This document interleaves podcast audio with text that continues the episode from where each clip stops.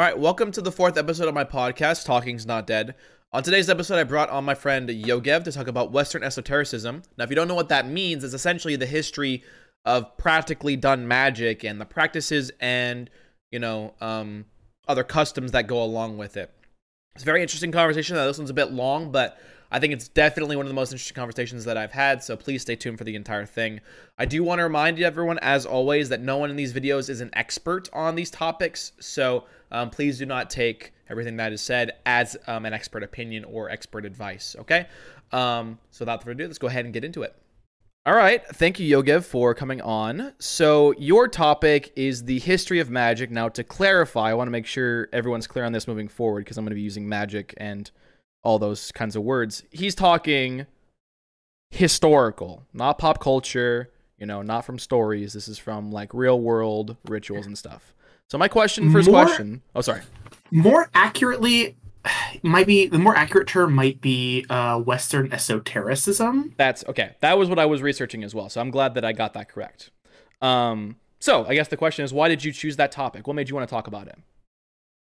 Uh, well, because you you asked me to find a topic that I can talk a lot about, but don't get the opportunity to. Mhm. And this this specific topic has been on my mind relatively recently. Uh, I actually don't even know why it's been on my mind recently, but it has. Mm-hmm. Um, and it's so weird and so obscure that it, I really just don't have the like. When would I be able to to talk about like hermeticism and fucking Rosicrucians Right, in, right. in my day to day? Yeah, you never it Um, never comes up. So I'm glad you have an opportunity to talk about it. So I guess I- just to start, if you wanted to summarize Western esotericism, am I saying that right? Esotericism? Yeah, esotericism. Um, esotericism. Um, if you were to summarize that in as much or as little detail as you want, how, how would you summarize it for someone who's unfamiliar? Ooh, okay. So it's it's the it's the practice of magic Mhm. in a uh it's the practice of magic in in the real world. It's a uh series of primarily spiritual beliefs, although uh that are connected to many Western religious traditions, but not explicitly s- precisely a part of them. hmm Uh, that ha- that has had, I think, a great deal of significance uh, in the history of a lot of diverse fields of thought hmm uh, that all sort of come together with this notion of of of magic in its uh, um, eh, magic as a idea in like the human conscious. Mhm. Like we magic is this very powerful idea that uh, carries through. It's this it's getting something for nothing, right? It's everyone everyone kind of wants to do that How could you not, Uh, right? right? And there's uh, a great deal of uh, interest in figuring out how to. People have had, forever have had a very, very strong interest in figuring out how to, how to get things out of their spirit, get things out of their spiritual beliefs. Right, right. Um, There's an incentive structure to that as well. You know what I mean? Exactly. You get a lot out of it if you were to do it, as well as the thing that you're trying to do. Pers- yeah, no, absolutely. Um, and a lot of uh, the people who have practiced these things have gotten a lot of things out of out Yeah. of uh, practicing and believing these things, um, both directly and indirectly uh, from the practice. So it's uh, it's very interesting to me. Okay, well, I think that's a good summarization there. So, I guess my first um, real question, um, you know, I'm assuming that there was some start or early days of this, right? Maybe this is something that's been happening for as long as recorded history, but recorded history started at some point. In the early days, what were what are the sorts of things that people were doing? What were they trying to do, and how were they doing it? Yeah. So this tradition really begins with uh I mean it's it's as old as any religious belief. Sure. Uh, it- it- at a certain level uh prayer is a form of magical practice. Okay. Right? If you if you pray to whatever divine thing you worship, whether it's one god, many gods, whatever, Mhm. and you expect whatever you're praying to to actually uh, intervene in your life, Mhm. that is a that is magic, right? Right. That that you are that you are trying to do. Mhm. And I'm not trying to. I don't want to like knock down anyone's personal religious or spiritual beliefs. Uh, Right. I don't happen to believe in any of this stuff, but um, Yeah, it's, more of a definitional kind of thing. It's not necessarily Exactly. knocking it. It's just uh um, yeah. Actually, you want to talk about definitions? Magic is really fucking hard to define. right. uh, specifically. Um, a guy who I will be talking about, Aleister Crowley, uh, Mhm. defined it as uh, the application of the human will to achieve uh, changes in the physical world, Interesting. which is a fine definition until you realize that a bunch of guys getting together, deciding to build a bridge, and then going and doing that Is falls also- under that yeah. definition. yeah, it, Um, it it works kind of well if you don't think about normal applications. Exactly. Um, uh, there's tons of definitions of magic out there. Uh, none of them work for for all cases. Right. um, or or they're so broad that everything is magic. Right. which is interesting to me because I think, um, and this is this is like a very philosophy of language kind of thing, but I think most people have a very intuitive sense of what magic is. They're like, oh yeah, if something was magic, I could identify what that is. But at the same time, when you sit down and you think about it, try to define it, it's a lot looser than it seems. It's not as tangible Ex- of a definition or a word. Yeah, it's extremely uh, loose.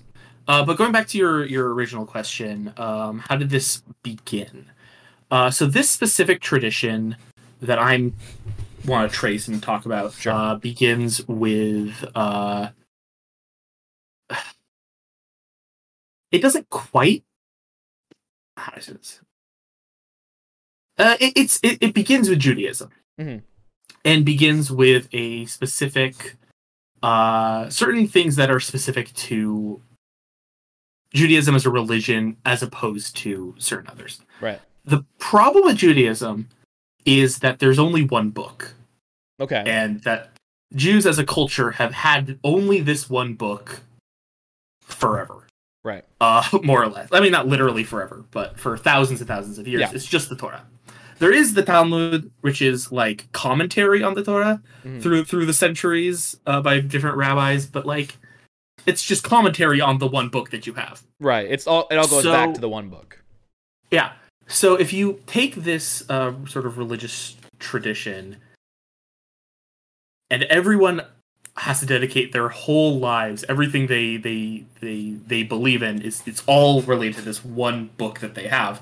They start to do very weird things with that book. Right. Um, and the weird thing that they do is uh, what is called Kabbalah. Okay. So Kabbalah is the it's sort of a broad esoteric practice within Judaism. It's it's way too broad a subject to to like the give you every bit of it. Sure. absolutely. But a big part a big part of Kabbalah is like reading the Torah and like assigning numbers to the individual words and doing math on those on those uh, numbers Interesting. and using that math to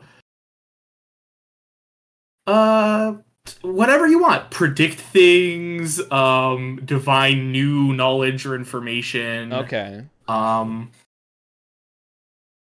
yeah um and it goes eventually deeper into this concept of practical kabbalah Mhm. which is literally using uh being able to read the torah so well that you can like do magic Okay. Uh, Interesting.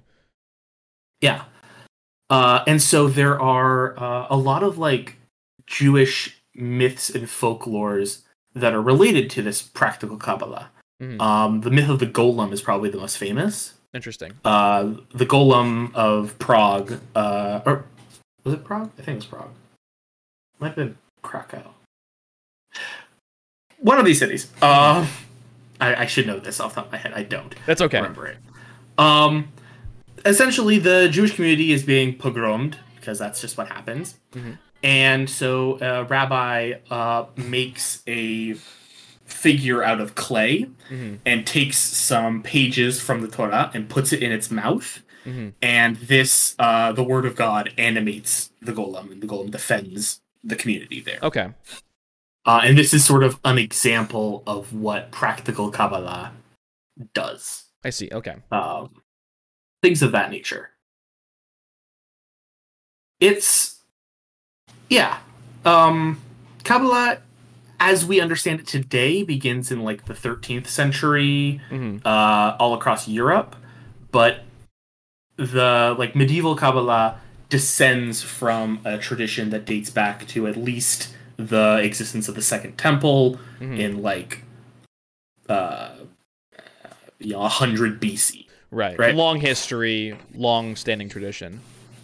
Exactly. Um, and then that even that tradition uh, descends from earlier traditions, right?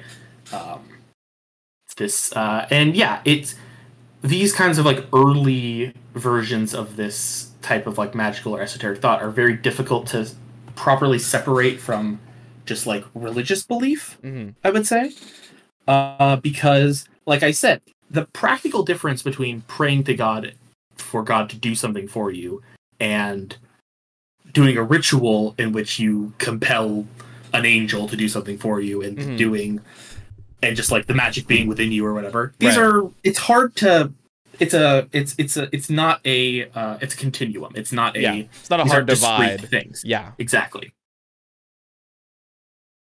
uh and yeah it uh it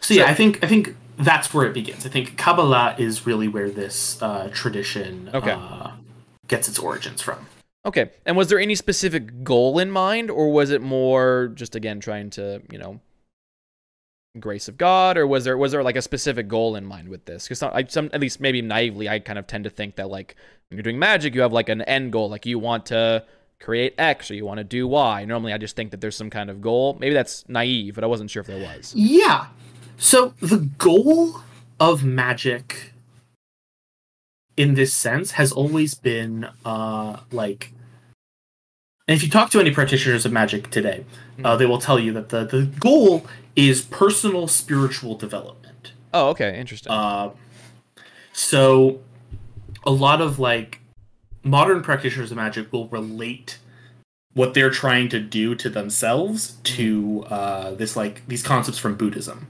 oh, okay. uh, so like in, in in like a Buddhist belief, you have uh, many lives, and you like try to like ascend to higher levels of enlightenment in each life, and try to like achieve you know the state of like perfect enlightenment of nirvana. Right. And there's different Buddhist sects that have different ideas of what that means, and yada yada yada. Mhm.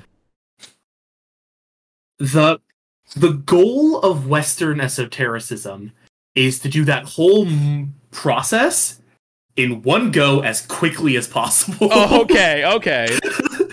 One stop shopping. You're trying to get it done. exactly. It's it's a very Western idea. I would I would Yeah, you know, actually, yeah, that makes sense. yeah, Time is money. Let's get it done. Yeah.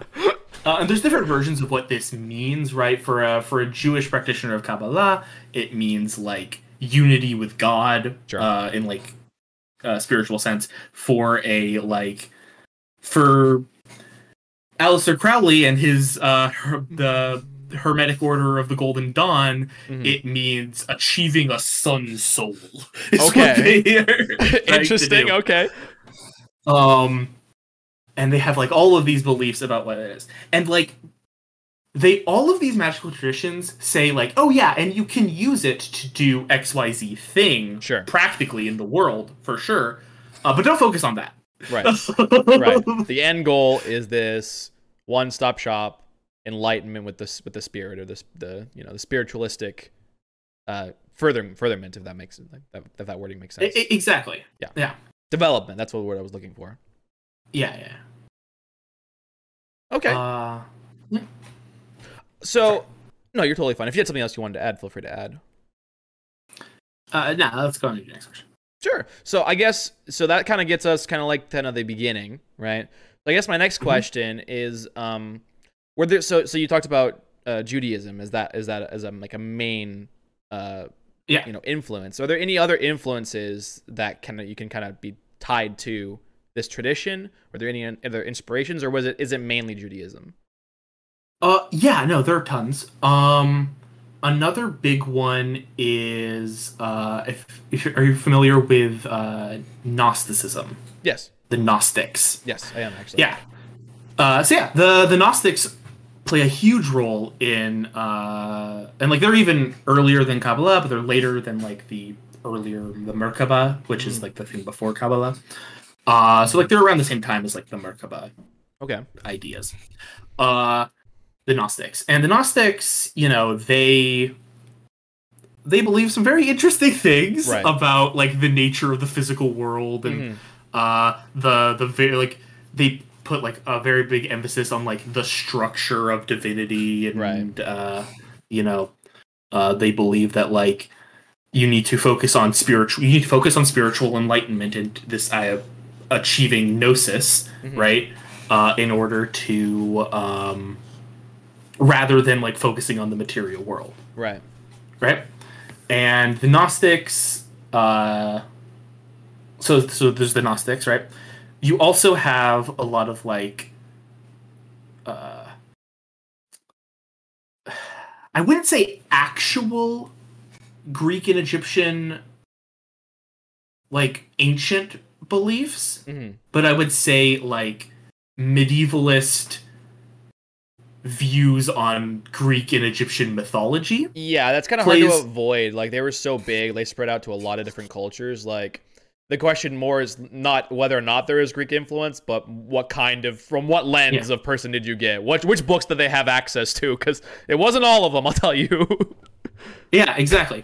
So, like after Kabbalah, the way that, that it like goes from just like a kind of weird belief within the Jewish community that's like, yeah, if you're like really obsessed with the Torah, we'll like give you these like math problems to deal with Sure. around it and like put you in a corner. right, right, Um, right. Eventually, the Christians find this. Okay. All uh, you know, this is bound to happen in the story.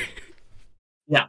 Um, and so these are uh, the Hermeticists. hmm and so the the that word hermet like hermeticism comes from their belief uh, in this like sage like figure called uh, I'm gonna get this wrong, so I'm gonna look at it. Hermes uh, Trismegistus Okay. or Trimegistus, uh, which is like a mixture of their conception of the Greek god Hermes, Mhm. the Egyptian god Thoth, Okay. and like every historical philosopher they like.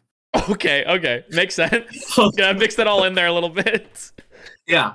And so it's like this grand sage figure. Right. Um, uh, and like the hermetic like the hermeticist beliefs are what like that's mainline uh esotericism. Like they take this concept of Kabbalah and they adopt it to themselves because they they kind of they basically like they take away the fact that it's like the Jewishness of it because Right. they didn't like the Jews very much Right.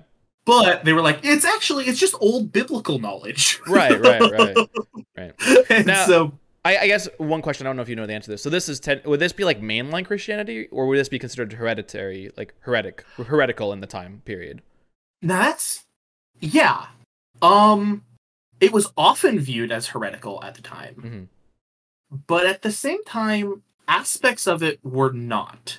Mm-hmm. Uh so the, the the Hermeticists had a very interesting relationship with the church. Mm-hmm. Um, and they mostly got away with what they were doing because what they often did was cozy up to really powerful monarchs. Okay, that makes sense. Uh, so they would often get employed as uh, astrologers or alchemists. Oh, okay, that makes uh, sense. In in like or or physicians Right. often right. in like royal courts. So like the France, England, the Holy Roman Empire, these all had these like weird hermeticists right. around the court. right. And like their function in the court would be if the emperor wanted uh, his astrological signs read, they would go over to the Yeah, hermeticists who knew how to do that. Yeah. Um, and it's actually it's really interesting because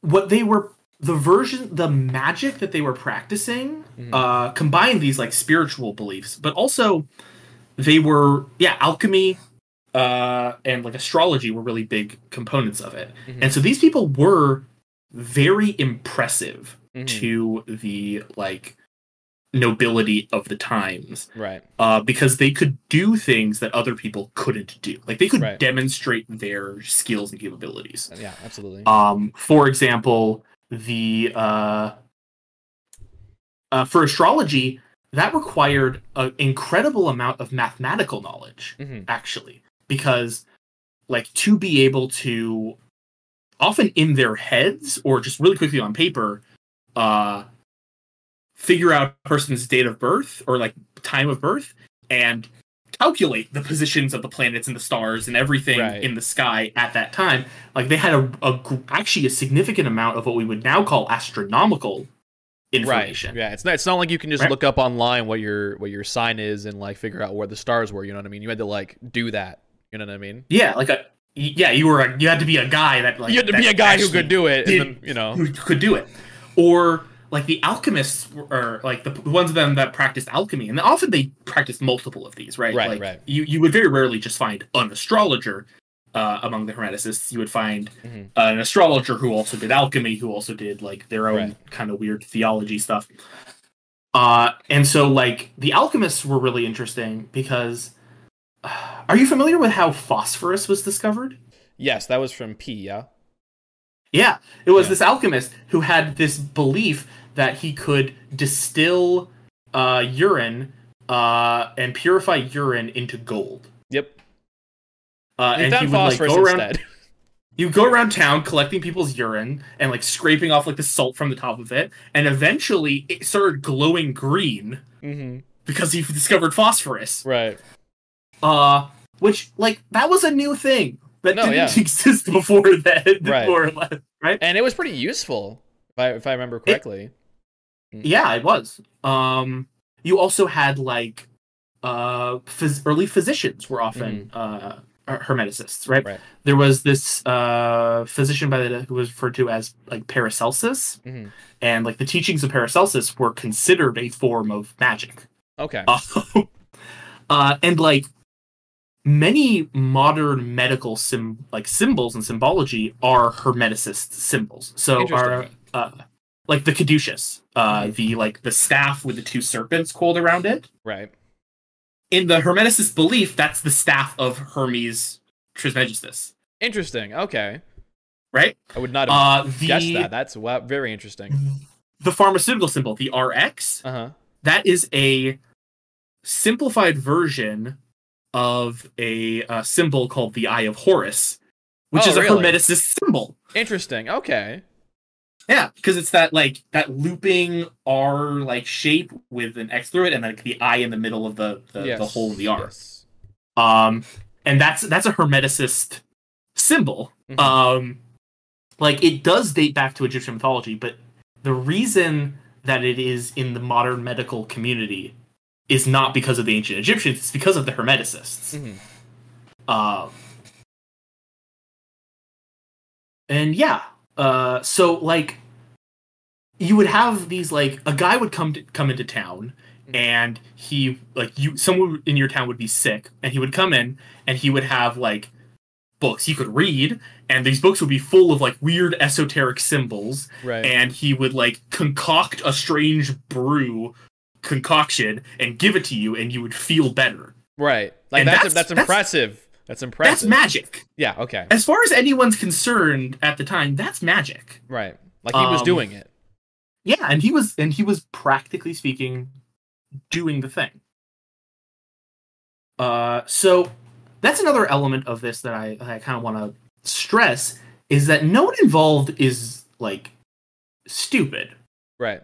the uh the, the people practicing this magic are not stupid and frankly the people who believe it that these people aren't stupid. They're like Yeah. they don't have the same knowledge base that we would have today, and they're like seeing genuinely incredible things happening. Yeah, uh, absolutely.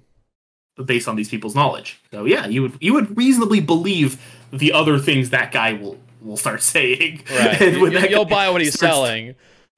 As yeah, when he starts talking about uh, you know, other forms of magical practice, you're you're you're inclined to to kind of believe him. Why question him? He could do the other stuff, you know what I mean? Like it makes sense. Uh, like very historic like it makes total sense. Yeah. So going back to your your concept of back to your original question uh, with like how the church felt about these people, the church made a distinction, like a practical distinction between what it called white magic and black magic. Interesting. Okay. And black magic is sorcery, is witchcraft, is the thing the church is like explicitly killing people for. Right. But like astrology, alchemy, um, uh, like the medical um practice, Right. and um this other thing called theurgy uh, that they would do, Hmm. which was like this idea of invoking angels to do things in the physical world Okay. Mm-hmm. uh, those were all considered white magic, and they were more or less fine, Right. depending on how zealous uh, the particular local church was. Okay, that's fair.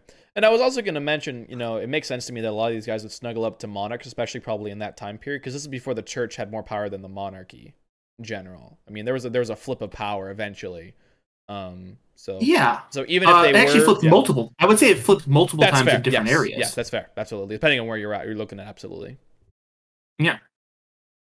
And a lot of these guys moved around. Mhm. Uh, like uh, one one very f- influ- one very famous, very, very influential one, kind of in the later end of this time period, Mhm. is a guy by the name of John Dee, Mhm. and he was the uh, court astrologer and alchemist for uh, Queen Elizabeth's court. Okay, Uh, so this is like 1500s. right. Uh, and yeah, uh, at one point, at several points, he is like kicked out of England hmm uh, because like different religious views become more or less uh, strong, right? and he like wanders around the continent for a while. He like goes into I think it was Emperor Maximilian the First's Right. court for for a time in the the Holy Roman Empire.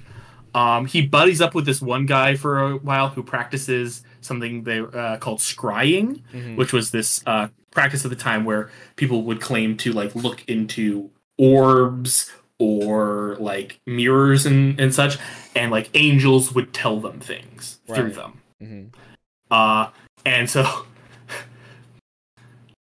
the things that the angels would tell this guy uh were were often very interesting. Um for one there's this very famous there's this one case where he and john dee like hold up in a in a house at one point and this guy is like practicing scrying and he is told by the angels that he and john dee should fuck each other's wives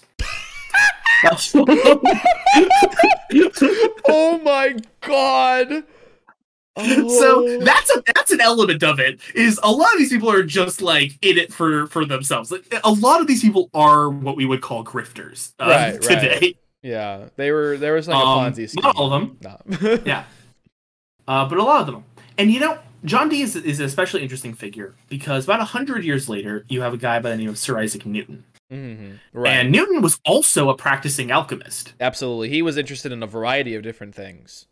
yeah He's No, nowadays uh, remembered for his science, but that was probably even you can argue not his primary focus even close. Not exactly. And frankly, he probably considered his science and his mathematics to be a part of his like Absolutely. hermeticist beliefs. Yeah. And uh, one of the most famous quotes from Sir Isaac Newton is, "If I have seen far, it is because I stand upon the shoulders of giants." Yes. John Dee is one of the giants he's talking about. Right. Yeah. So it's it's this it, the tradition persists forward, and like Newton, this is like the beginnings of what we would now call modern science. Yes. He was like the Uh, forefather for many in many in many aspects, I would say. Exactly. Uh, and so, yeah, like the magical tradition uh, permeates forwards through history in very interesting ways. It, it permeates through the science, through like modern science. Mhm. Uh, alchemy eventually becomes chemistry. Yep. Uh, this like ma- medical magic eventually becomes modern medicine. Yeah. This uh you know, uh the the old astrologists eventually become guys like Galileo. Right. Right?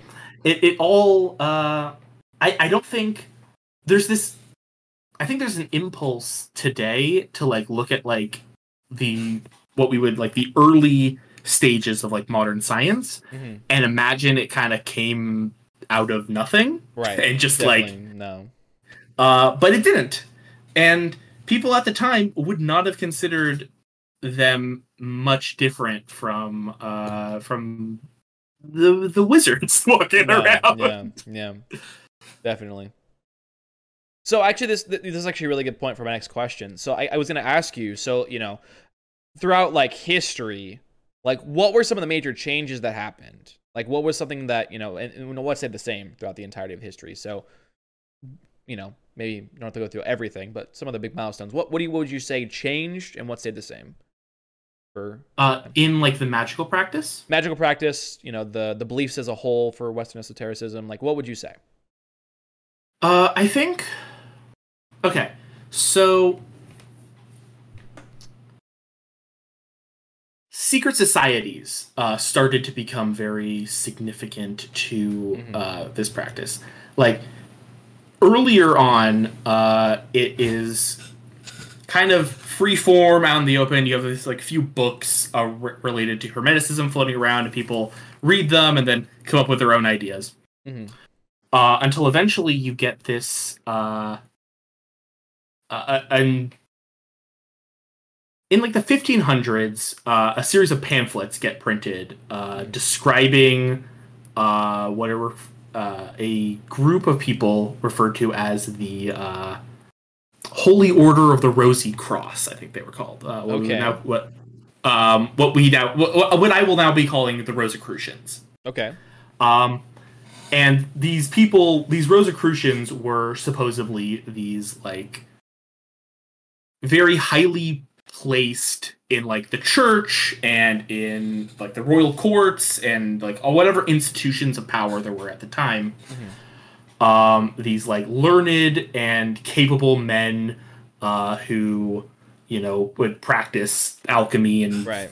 all these things and, and like achieved true spiritual enlightenment and would eventually bring themselves out in the open and usher humanity to create heaven on earth. Right. Um, now the Rosicrucian pamphlets were a hoax. Mm. There was no, there were no Rosicrucians when the pamphlets were printed. Interesting. A hundred years later, there were Rosicrucians Okay. there were uh these these uh secret societies uh of these people who would like look at these pamphlets and were like this is a good idea we should do this you know, that's so funny. It's like they they so you have- created yeah. the thing they were talking about.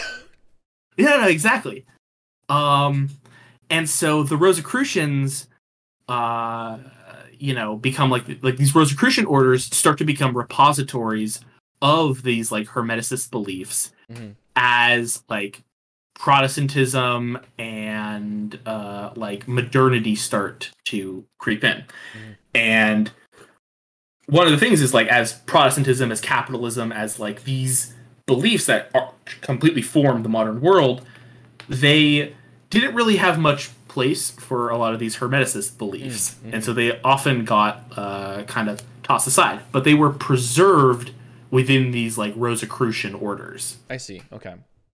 uh, and these Rosicrucian orders don't strictly die out, but they kind of die out until the turn of the 20th century. Hmm. Uh, so, like the very end of the 19th, uh, very beginning of the 20th, uh, 20th century, with a bunch of really weird British scholars uh, who form what's called the uh, Hermetic Order of the Golden Dawn.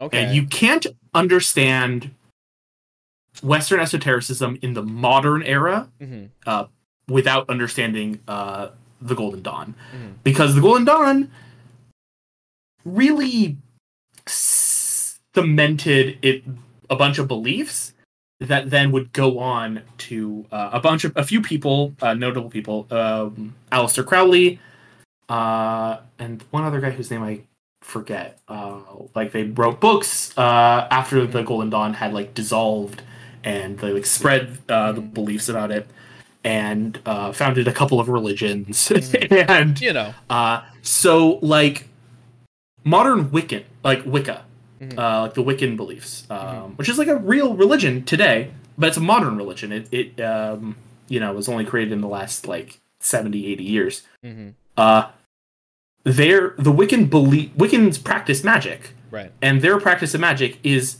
almost dot for dot what Aleister Crowley was writing about. Interesting. Aleister okay. Crowley himself founded a religion called Thelema, which is also practices uh, involved in practice of magic, and Thelema also has modern followers and modern believers. Um, and like a lot of like the New Age movement descends from from a lot of these beliefs. Mm-hmm. So, so yeah, you have to understand the the the, the Golden Dawn, and the Golden Dawn is wild because it only exists for about sixteen years. Okay. Uh, it like is founded in like uh, ni- uh 1894, 1895, Mhm. and it dissolves before 1910. Okay. so pretty quick. so it's very Snapshot very short-lived. Very short-lived, very weird history. A lot of like internal power struggles. Okay. A lot of like well-to-do, uh, like people of British high society. Mhm. Ooh, we're gonna do magic. and, and it is a real shame that uh, that is where the tradition. It's either a real shame or the most appropriate thing ever. That that is where that tradition uh, ended up. right. Uh, was with these people. You can decide for yourselves. Um, oh yeah. Oh, I'll talk about deciphering the story for how uh, the the the wild the the story that the people who founded the esoteric uh, the Hermetic Order of the Golden Dawn, I should say. the story they tell of how it was founded is very interesting. okay. It uh, and I think it gives a good like example of well, the kind of mindsets these people are, uh, are in. sure. So, the as the story goes, um, these four guys with the most British ass names ever, who I can never remember, and That's I won't okay. even attempt to. That's okay. One of them is trolling an old used bookstore when he uh, comes across a like eighty some page manuscript written entirely in code. Okay. Uh, this is referred to as the cipher manuscript. Uh, Okay. And is very important to uh, the history of the esoteric order, of the Hermetic order, I should say. Uh, so this guy uh, gives it to his friend who is interested in in uh, like cryptography, Right. and he uh, spends uh, like a year deciphering this manuscript. hmm Uh, and this manuscript purports to like have been written in like 1806 Okay. uh and is like describing one of these like the structure and like rituals of one of these rosicrucian orders Okay. uh and so uh these guys who are like who who who found uh the hermetic order they get together they look at these manuscripts and they're like awesome we're gonna set up our own secret society our own lodge based off of this based off of this document that we found it gets weirder Okay. I'm there is one in. page of these of these manuscripts that is talks about a uh, a German woman that was a part of one of these uh, Rosicrucian orders, and so they write her a letter, and she like responds, and they they claim that she like inducts them into this Rosicrucian order, and so that the Hermetic Order of the Golden Dawn actually does descend is like they're trying to liken it back to the traditions Right. that page has been proven to be a forgery. no other page of the document is a proven forgery, but that one is. So they so it's proven that they forged that specific detail so that they could be seem to be more legit by s- someone. Mm-hmm. And the letters to this woman, there is no evidence this woman ever actually existed. Oh my god. Um, uh, that is so weird. funny. It- it's especially weird because the whole cipher manuscript is really strange because it's dated to uh it's dated to 1806 this very specific date because in the cipher manuscript there is description or is there's a discussion of some like ancient egyptian things Mhm. that were known in the 1890s but uh, not known. because the Rosetta Stone had been translated by then, Okay, interesting. but it wasn't translated until the 1820s. I see. So this document wasn't all a forgery, but probably wasn't actually written when it was claimed to have been written. Right. It's a very weird thing. Was it has it been confirmed that this dude did find it like in an old like bookstore? Like is that part of the story confirmed or is that like not no one can know kind of thing? No one can really know. hmm It seems unlikely that he just wrote the whole thing himself. Okay. Um, there is evidence to suggest that he did not. Okay. Uh, it, it. about it, That's fair. but there is also, like I said, evidence that the story that is being told about it is not strictly true. Right. Uh, and so that's sort of the vibe of the Hermetic Order of the I know Golden I now understand the vibe. I've I've I've gathered it. Yeah. Uh oh god. No. And they're they're uh the things that they uh like the their practice like I said is very it's very interesting. They uh Oh god, it gets even weirder. So the document also describes these like what are referred to as the secret elders Okay. uh, which are like supposedly these semi like quasi spiritual people like it's unclear whether they're supposed to actually be pe- real people or Okay. like angels or something Right. equivalent but Okay. the idea is that like the order was supposedly uh blessed by these secret elders and okay. it like has the blessing of the secret elders and therefore was allowed to exist is is like this desperate there's like a desperation to uh give themselves like legitimacy by Yeah. tying themselves back to like to these things They really want to be rooted in some sort of like tradition or some sort of something that gives them like like um uh, authority on these matters. And like it seems like there's like a vacuum almost in a sense. Oh yeah, no, they're yeah, exactly. So yeah, and and they as you would go through uh the induction of the uh of the uh hermetic order, there would be like tiers and levels that you have to progress through and you would like learn different things at each of these levels. So like at a certain level, they're just sort of teaching you like the base spiritual beliefs, maybe a little bit of astrology. That's Sure. about it. At a higher level, you're starting to learn alchemy, you're starting to learn like how to elevate your soul, you're learning Right. um you know uh you're starting to learn like theurgy. Uh, they have all of these like Mhm. a lot of uh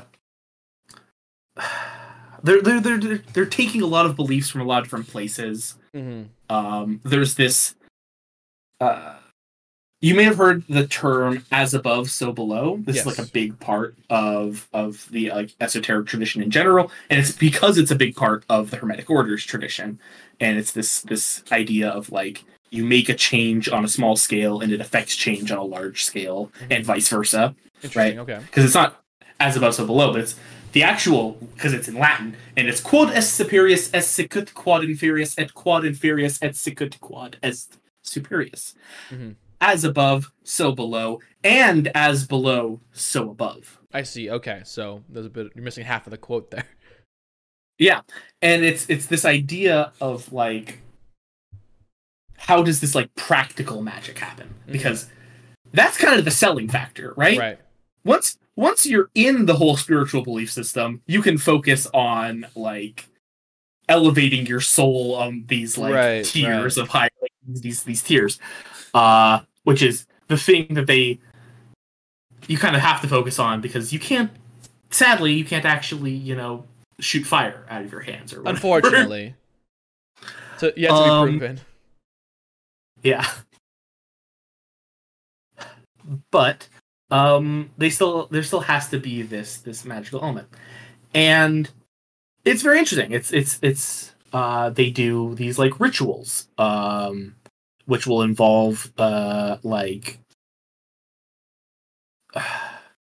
basically any form of like occult vaguely occult thing you may have heard of these people were actually doing Right. so they were like drawing out diagrammatic pentagrams and circles and lighting candles Mhm. and like um, spilling of drops of their own blood onto uh, Okay, yeah. like things simple like pieces of bread to symbolize like a kind of uh, euch- like the Eucharist and then like eating them. Um, they would like there'd be these like chants and often in Latin uh, to uh, like trying to invoke whatever thing you you're trying to to create into the world into the world. Right. Um, Stoke the fires of change. Yeah.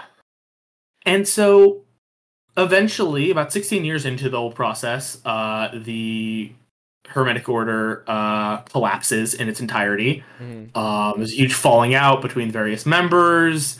Uh, Aleister Crowley writes like a tell-all book about what, Oh my god! He did not! Oh my god! He absolutely did. Um, it's like actually his book and a later book by another former member are like most of the practical information is like what they actually believed. That's uh, hilarious. Comes from. Um, and what it breaks up. Interestingly enough, there are two organizations today that claim to be still the Hermetic Order of the Golden Dawn, Okay. uh, both in America. of course. Um, uh, because like a lodge was uh, 'cause- because un- a lodge was made in America, like a satellite lodge for the whole thing. Mhm. And when the British original lodges like collapsed, the American lodges stuck around for like another twenty years. okay.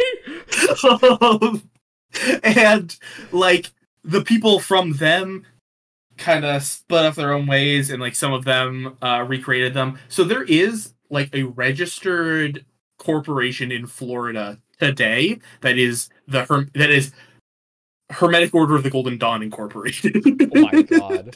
That's a that's amazing. it is beautiful That is beautiful. Uh so yeah.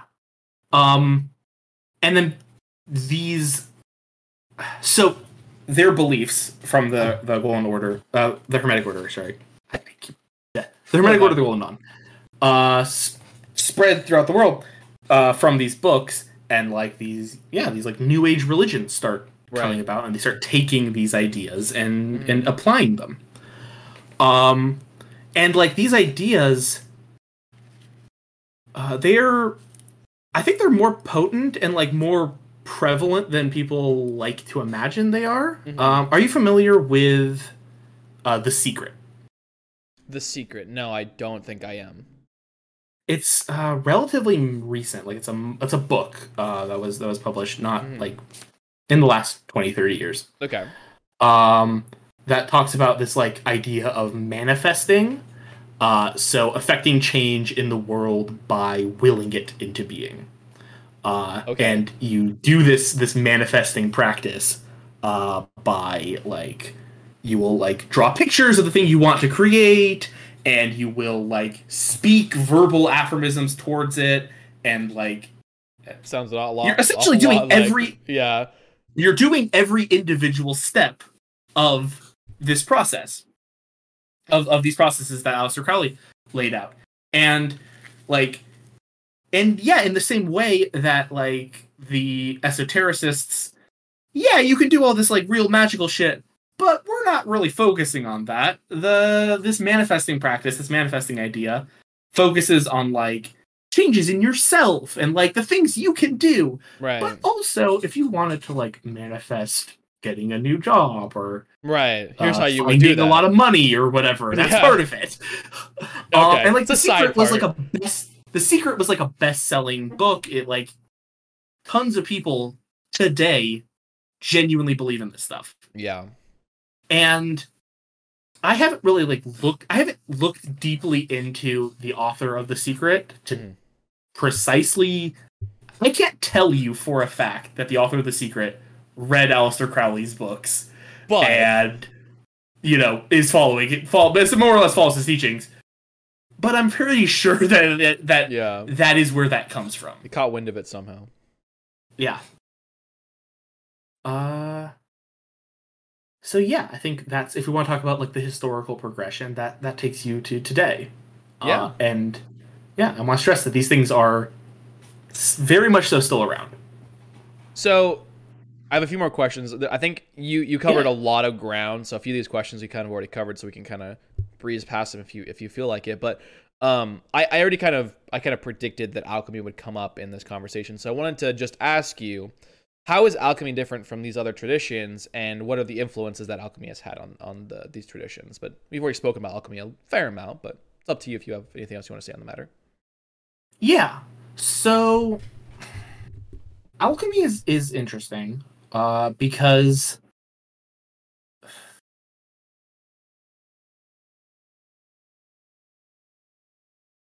it's not mm. I think I think the, the key thing about alchemy is how a part of these traditions it is. How alchemy as can't be meaningfully separated from the the religion, the ast- the astrology elements of it. Like the alchemists assigned individual metals to the planets, right? Mhm. So uh, the reason that Mercury is called Mercury Right. is because it was called Quicksilver at the time, but it was associated with the planet Mercury. Makes sense. Yeah.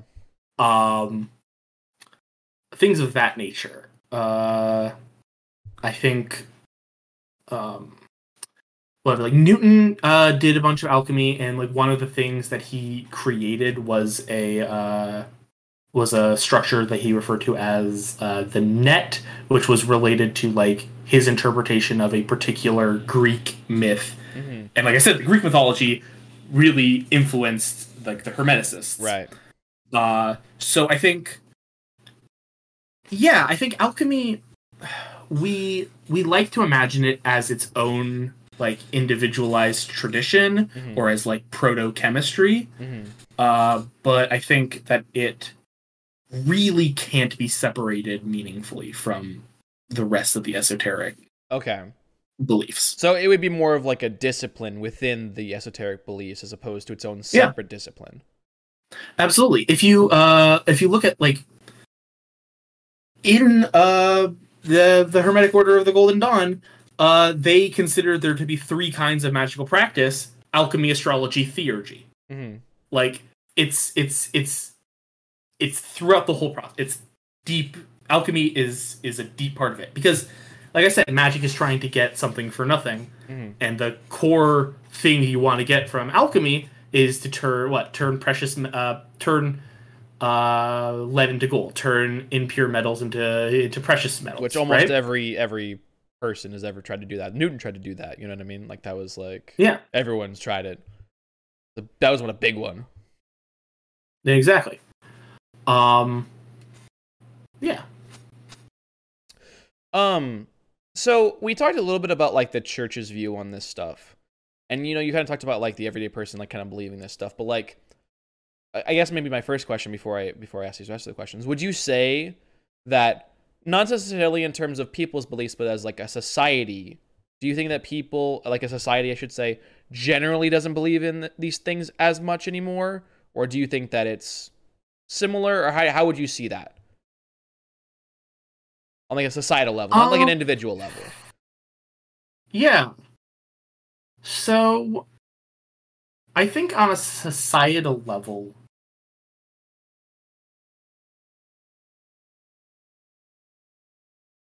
I think on a societal level, there is less belief in magic Mhm. as the technologies of modernity became more prevalent. Mhm. Uh, and I don't just mean like the technologies as like the what we would consider technology today, like your phone or whatever. Sure. Uh, but like also, uh, like ideology is a kind of technology, Right. right? So you know, capitalism dissolving uh, social beliefs of all kinds, including magical beliefs Mhm. and uh you know like more dour forms of protestantism where they would consider like you know uh as the moder- as the modern world uh like modernity you also as modernity comes to be you also have things like the witch trials which Mhm. uh begin to make magic uh considered to be con- makes like magic that would have previously been considered like for various folk practices Right. mixed with these like white magic stuff now suddenly all magic is just demons Yeah, and get- like evil and to be destroyed Yeah, and it gets pushed to the fringes of society if it's if it survives. Exactly. And then I think where magic has resurged in the modern times, and I think it, it genuinely has resurged. Like I think it was very much so underground when it was these like weird Rosicrucian lodges and like Mhm. the Hermetic Order. Uh, eventually, right? It it it got a resurgence in the modern times as uh as like as religious beliefs started to decline. Mhm. Uh, if you if you look at today, uh, like irreligiosity is increasing all throughout the world. Right. Uh, but I think people still need some kind of many most people still need some kind of spiritual beliefs Right. and magic as this idea of like getting something for nothing but also personal spiritual development really gels well with the modern world Right. with it like the modern subject Right. Your, uh your chakras, your you know astrology Yeah, and then- again. and then now you have all these east and and the people who like talked about magic love started to uh, take all these eastern traditions that they hadn't previously been exposed to Mhm. and bastardize them as much as they bastardized the egyptians and greeks Right. of yesteryear Right. um and it's also why i i, I uh you know i'm not from any of those cultures so i, I don't want to speak on like sure. but like they had their own versions of alchemy their own versions of folk magic their own sort of So their own things I'm actually I'm actually curious because this is actually just something I'm thinking of. So we we spoke a lot earlier about how you know there's a lot of religious influence on um you know the various different esotericism and like the beliefs that are associated with that and like the practices. But what it almost sounds like you're saying is that in the modern world, um, to kind of like like go along with the the spike in in lack of religious like religious beliefs, you've had this almost like secular magic that has become popularized, where there's not any necessarily like one religious belief associated with it, but there's the the spiritual practice, the trying to you know you know there's the the rituals, the bet- bettering oneself. That's all there without any specific religious like ties. Yeah, exactly. Uh, because at a certain level, the real difference between uh, those two is almost. You can almost think of it as like religion can only really exist in community, Mm-hmm. right? Mm-hmm. Uh, but as like modernity and like you know modern capitalism dissolves communal ties, you're only really left with yourself Right. and you need a spiritual practice that is just all about developing the self Right. uh, and magic really really does that uh, Yeah. that's that's uh, esotericism really uh, that's all esotericism is is is all about Mhm. uh, because it started with these like we- weirdo frankly it started with these really weird loner practitioners of kabbalah in these jewish communities Right, right. 200 years ago Right. Like his, it's like poetry. It rhymes. You know. exactly Um, so I think you I think you've already answered it, but so would you say then? So you know, be, besides the modern spike, would you say that the you know in the more relative modern times, the the dip in in the tradition? Would you say that's due to capitalism, or would you say there's any other causes that have kind of ca- that caused it to kind of become less popular, then resurge a little bit in a new form now? I would say I would blame capitalism for it. Uh but I think it's not just capitalism, but it's also uh the Reformation. I think is a big plays a big role. Mhm. Uh because the the Protestant Reformation takes what the, the whole practice the whole concept of the Protestant Reformation was to personalize uh, and individualize uh, uh, your belief in, in God, right? Mhm. To take the church, to turn the church from a like singular, broad, powerful social institution of community Mhm. and turn it into a bunch of like small, atomized local churches, and you're reading your own Bible and you're coming to your own conclusions, and you're, uh, you know, you're taking these Protestant beliefs and then you're engaging in the capitalist market Mhm. with them. Mhm.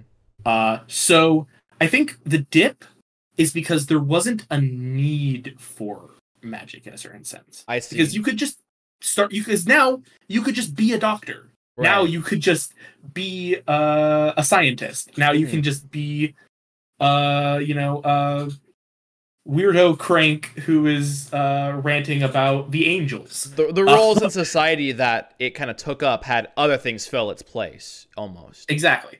And I think yeah, I think it was it was a combination of like I think it was probably more to do with the Reformation technically than capitalism, but I think I don't think the Reformation I think the Reformation and capitalism and the development of capitalism are so interwoven with one another Mhm. that it's impossible to separate the two. That's fair. That's fair. Um. So I guess uh, this is maybe a bit of a loaded question. So I'm not. I, I was. I'm not sure how to word this one. So I'm gonna try my best. But, um, you know, so we talked a lot about, you know, you know, if you're a layperson, you see this person doing, you know, things that look like magic. You know, you have the alchemy, you have the medical practices, and all that. Um, and you know, they obviously, it, it looks like magic, so you believe the other guy. But for the people practicing it, right? Like, you know, this this has been practiced for many, many, many years, right? Hundreds of thousands of years, right? Or not hundreds of thousands, hundreds slash thousands of years. Um, Yeah. like for some of their goals, like for example, like turning like you know, like regular metal into precious metal, for whatever, like turning lead into gold, like it never it never worked. They they could never do it. So like like you know, how did the lack of success in some of these bigger projects or like the grandiose like claims, how did that never stop these people? Or like what what caused it to continue despite the lack of success? That's an interesting question. I don't think I have uh, a firm answer for you there. That's fair. Um, what I think, what I think though is,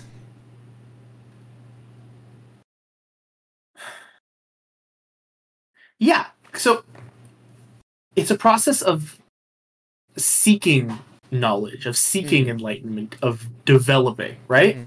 So I think, yeah, it hasn't worked yet because Mhm. I'm not there yet. I see. Okay. And perhaps I will never be there, but my student might, I or see. his student might. I see. Right? Oh, I I, think- okay. I see. I see what you're saying. So it's like it's more of like the the spiritual development. What the the lack of success has to be coming from me in some sense, right? And maybe I'm never going to be ready, but someone in the future could be ready. So I need to continue my work. Yeah, like in Kabbalah, practical Kabbalah, like the the, the part that we would call like doing magic, Mhm. you can kind of do it, but you're not supposed to do it. I see. You're actually not supposed to do practical Kabbalah until the third temple is built, until the Mm. Messianic age. okay. right? It's this idea of like, yeah, we can kind of do this, but the world is not ready for us to be able to do this quite yet. Mm-hmm. So we need to work to get ourselves to that stage, Mm-hmm. right? And I think that element of it, that um yeah, we can kind of do this practical stuff. Uh it's just enough to like convince people mostly. Mm-hmm. but you should probably not focus too much on that and focus more on getting us to the point where we can now do it Which right which sounds like a theme from our conversation, which is like th- all these things that you know maybe modern people might think of as magic, like the big things. Sound like they don't they have we're not as maybe big of a focus in the tradition itself. There's a lot of like self improvement, spiritual like progression that seemed to be more of a focus, at least in the traditions themselves. Yeah, which is probably mostly because it didn't work, right? Right, you, right. You couldn't actually make lead into gold. You couldn't Right. actually uh, breathe life into people, Right. right? um, That makes sense. Yeah, you put your focus on what you can do. yeah. Uh, and but the thing is, what I find very interesting is these traditions did shape these like monumental institutions of the modern world Right. modern medicine uh modern science Yes, absolutely. and you know we can turn lead into gold now Yeah. we know how to do that Yeah. uh bombard it with enough uh with a powerful enough neutron ray Yeah. and yeah your lead will become gold yes. Um, uh, like we can do a lot of the things that magic that that these magical traditions were trying to do. Which I think is why, um, which is interesting is like there's that quote where it's like any significantly advanced technology is indistinguishable from magic. You know what I mean? It's like as technology advances, a lot of the things that magic claimed to want to be able to do, it's all, it's like we can do it and then some sometimes. So it's interesting to think about that. Are you familiar with the corollary to that quote? Uh uh Uh, any sufficiently well understood magic is indistinguishable from science. Interesting. Okay, I've never heard that one. That's very good. I like that. That's cool. Um, Interesting. and yeah that's the i think that's that's that's at the end of the day uh they did you know apply their will and change the world oh, they did. I mean, I, it's hard to argue, especially with a lot of things you've laid out. Like a lot of these beliefs and traditions have shaped how we live our lives today uh, and institutions today in ways that no, many people will never even know. They won't even know it, e- e- even existed, and that it affects how they do things. exactly Talking about influences, now I know you and I talked about this beforehand, and so I'm not sure if you got a chance to think about it or not, but I did want to ask, and so if you don't have a great answer, that's okay. Um, what do you think has been like the influence on like pop culture magic from like you know real life Western esotericism? Like you know in pop culture, it's a very specific style, and I think it hasn't been around for very long. So have there been any influences from that that you can think of? Um, is it all like is it disjointed? What do you think? Yeah um that's interesting uh i think that there are definitely aesthetic elements Mm-hmm. of uh, the esoteric traditions that are are understood to be shorthands for magic Mhm. and therefore will show up in stories Okay. so like look at any any sort of uh, media where where where there are wizards and they will often uh, draw diagrams on the floor they will Mhm. often light candles they will Right. often uh, you know uh, do these practices of of changing something small to change something large Right. these like this there is certainly an aesthetic understanding of what magic looks like to us hmm that does definitely stem specifically from the esoteric order of uh, from the hermetic order of the golden dawn. Sorry, Right. not the esoteric the hermetic order. Um so there's that. Uh i think also um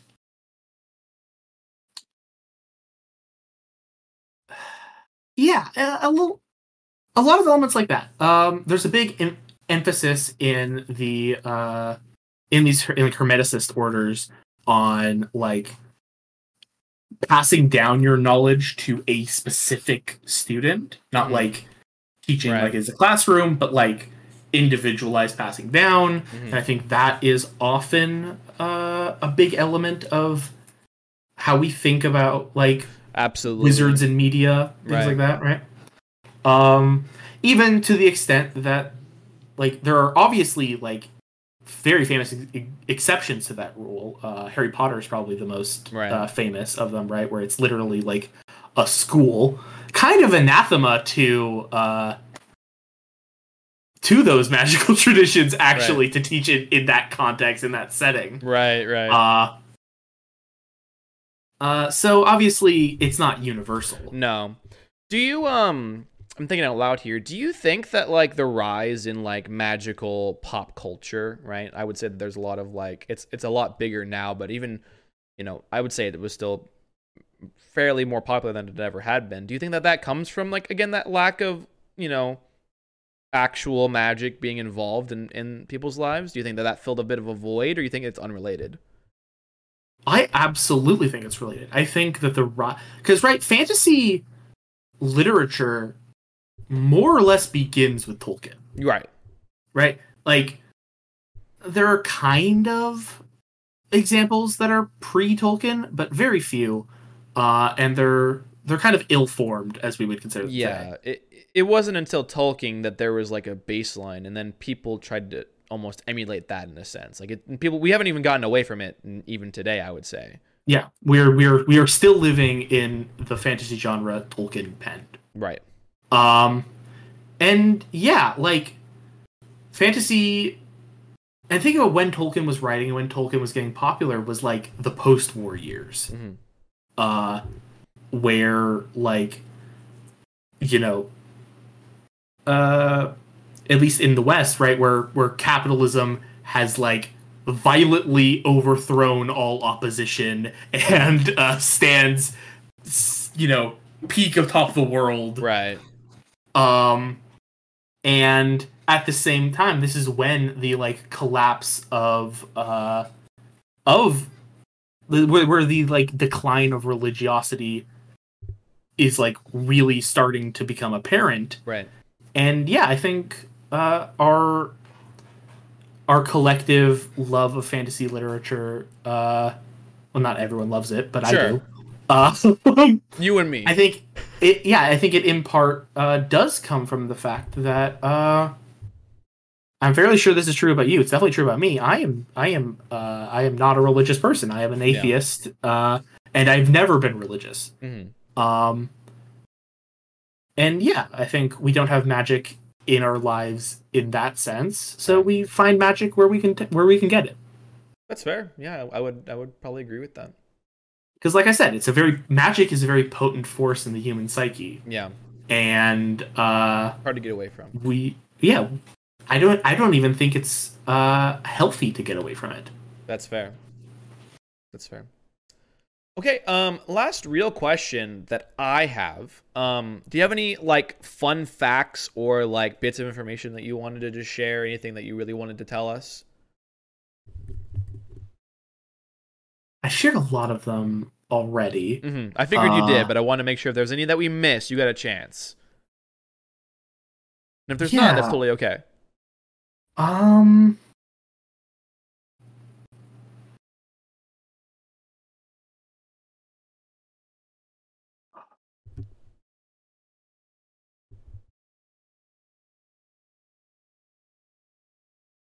not off the top of my head uh i've shared a lot of my fun facts uh Okay. as as we've gone along um yeah people uh people believe very interesting things They and do. it's always it's always very fascinating to me I definitely think this has been super fascinating. Well, uh Yogev, thank you for coming on. of course you know i had a i had a reputation on this podcast apparently and You so i needed to i uh i needed to come with my best Yeah, I think uh I think you brought it. I think you brought your best.